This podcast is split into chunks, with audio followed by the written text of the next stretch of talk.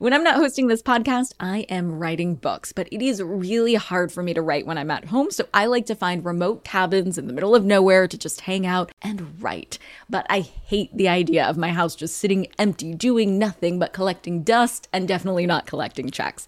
And that's why I'm an Airbnb host. It's one of my all time favorite side hustles. Other popular side hustles are awesome too, don't get me wrong, but they often involve big startup costs. By hosting your space, you're monetizing what you already have access to. It doesn't get easier than that. And if you're new to the side hustle game and you're anxious about getting started, don't worry because you're not in this alone. Airbnb makes it super easy to host. I mean, if I could do it, you could do it. And your home might be worth a lot more than you think. Find out how much at airbnb.com/host. This year, Santa spoiled you. He came down the chute with so many presents. You're counting your loot. Check from Aunt Sylvia, and one from your pop, and one from an uncle. The cash flow won't stop. So much in your pocket, your face would turn blue. But where should you put it? What are you to do? Saving your money? It's hardly a thrill. But you can grow your small fortune if you index fund and chill. Happy freaking New Year's Eve, everyone! I know 2021 was another roller coaster of a year, but let's embrace this day as the start of something new. I, for one, am really excited for 2022 and feeling re energized to tackle my financial goals.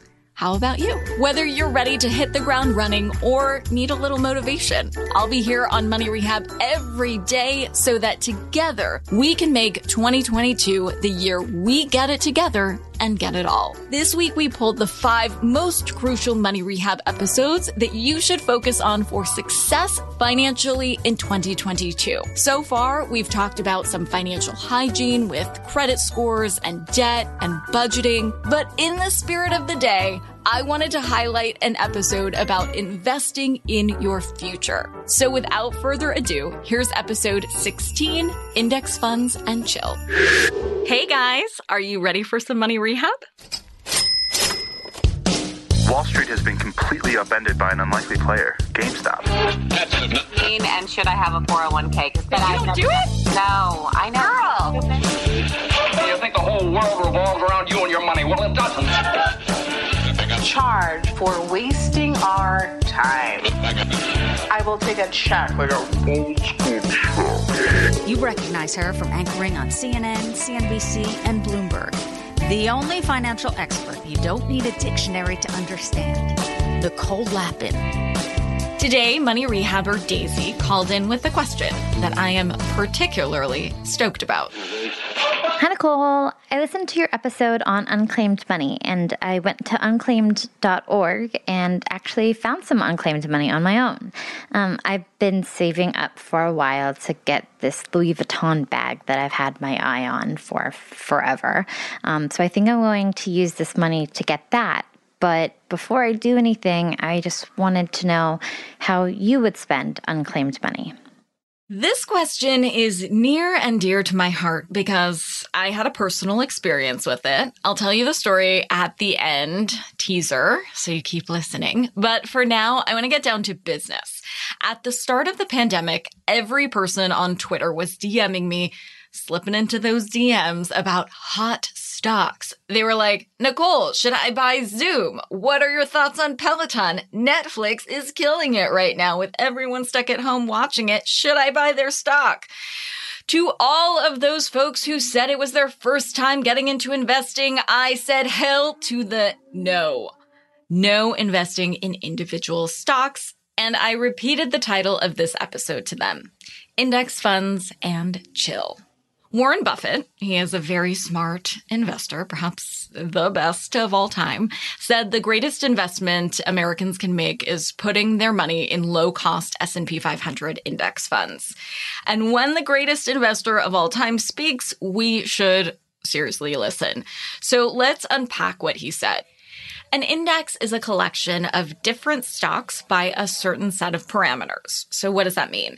When you hear the stock market reports saying the Dow is up, blah, blah, blah, the S&P 500 is down, blah, blah, blah, the NASDAQ is blah, blah, blah level. They are talking about the three main indexes. The Dow, the S&P 500, and the NASDAQ. Now, the Dow Jones Industrial Average, or just the Dow, for example, tracks the 30 biggest stocks in the United States, including ones like Apple and Microsoft and Disney. The S&P 500 is made up of recently 505 stocks, which is annoying to my organizational put it in a bento box brain, but I digress. Uh, there, it's made up of different large cap companies or companies with a value of more than $10 billion. All of the Dow companies are in the S&P 500 plus 475 more, making up 80% of the US stock market by capitalization, which is a fancy word for value.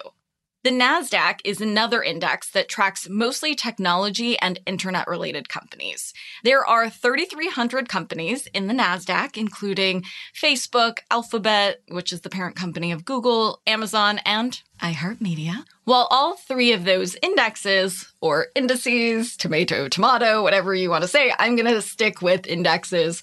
They track large US companies. There are still a lot of other indexes that track smaller companies, including the Russell 2000, the Wilshire 5000, and the S&P Small Cap 600. When you buy an index fund, you're basically buying a little bit of all these companies without buying the actual company.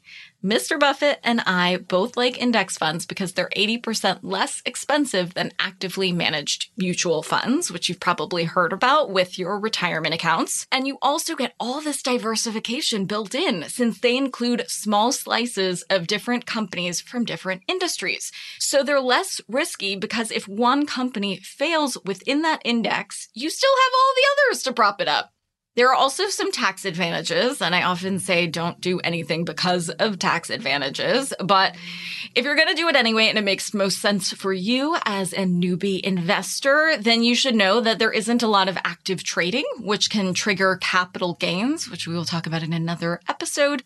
Not that you should follow my particular investment strategy because my goals and investment strategy, therefore, are different than yours. But I personally like to use a discount brokerage without having to put a ton of research into stocks all the time. There are so many different ticker symbols you can invest in.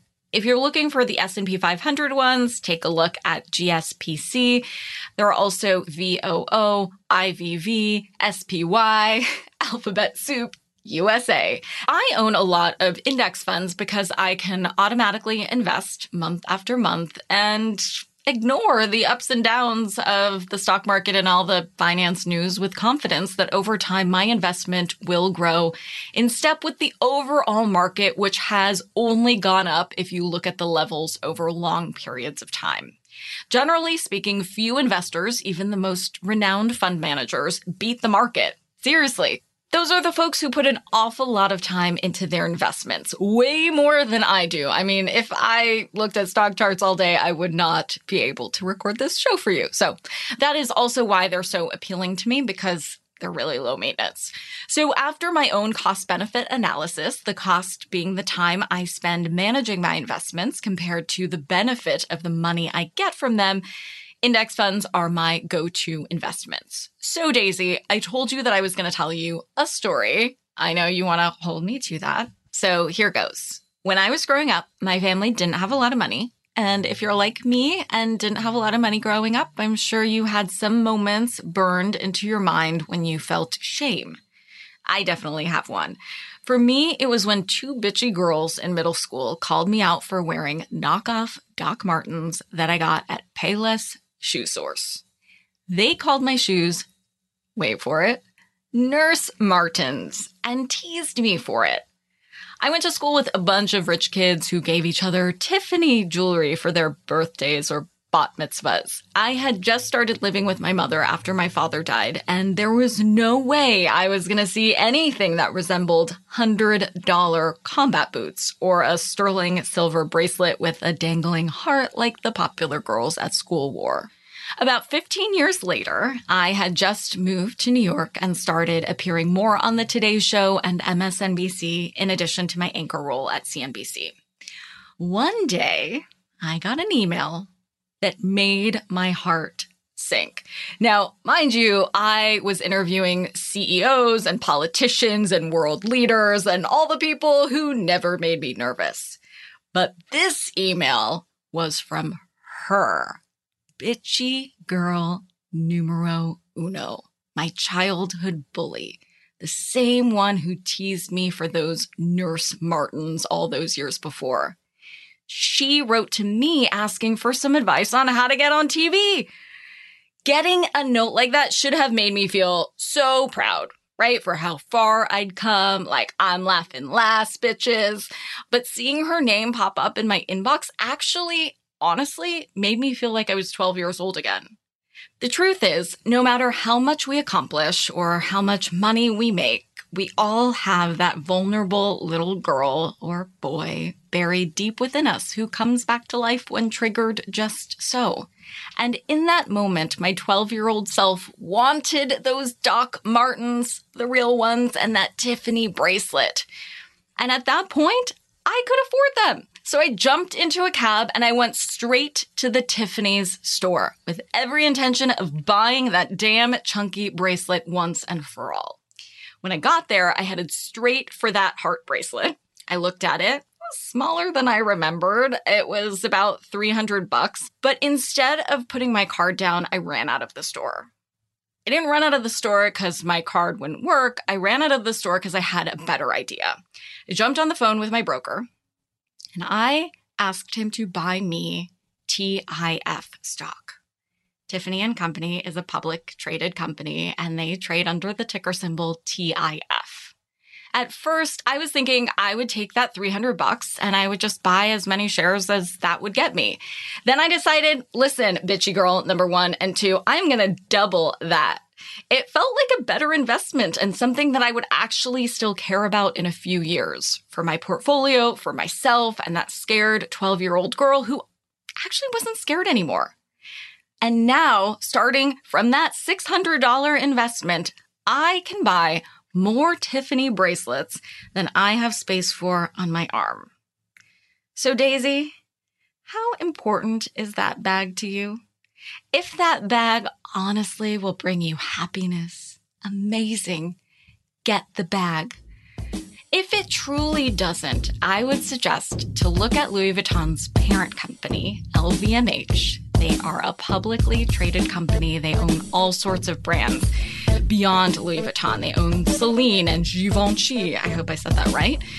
And you can buy a piece of that that will grow in value, I think, way more than that bag ever will. So take that money and invest it in yourself for the long run. Today's tip you can take straight to the bank is super simple index funds and chill, y'all.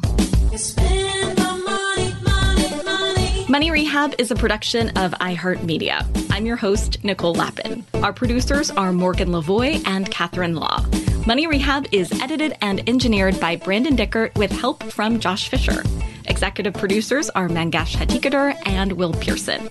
Huge thanks to the OG Money Rehab supervising producer, Michelle Lambs, for her pre production and development work. And as always, thanks to you for finally investing in yourself so that you can get it together and get it all.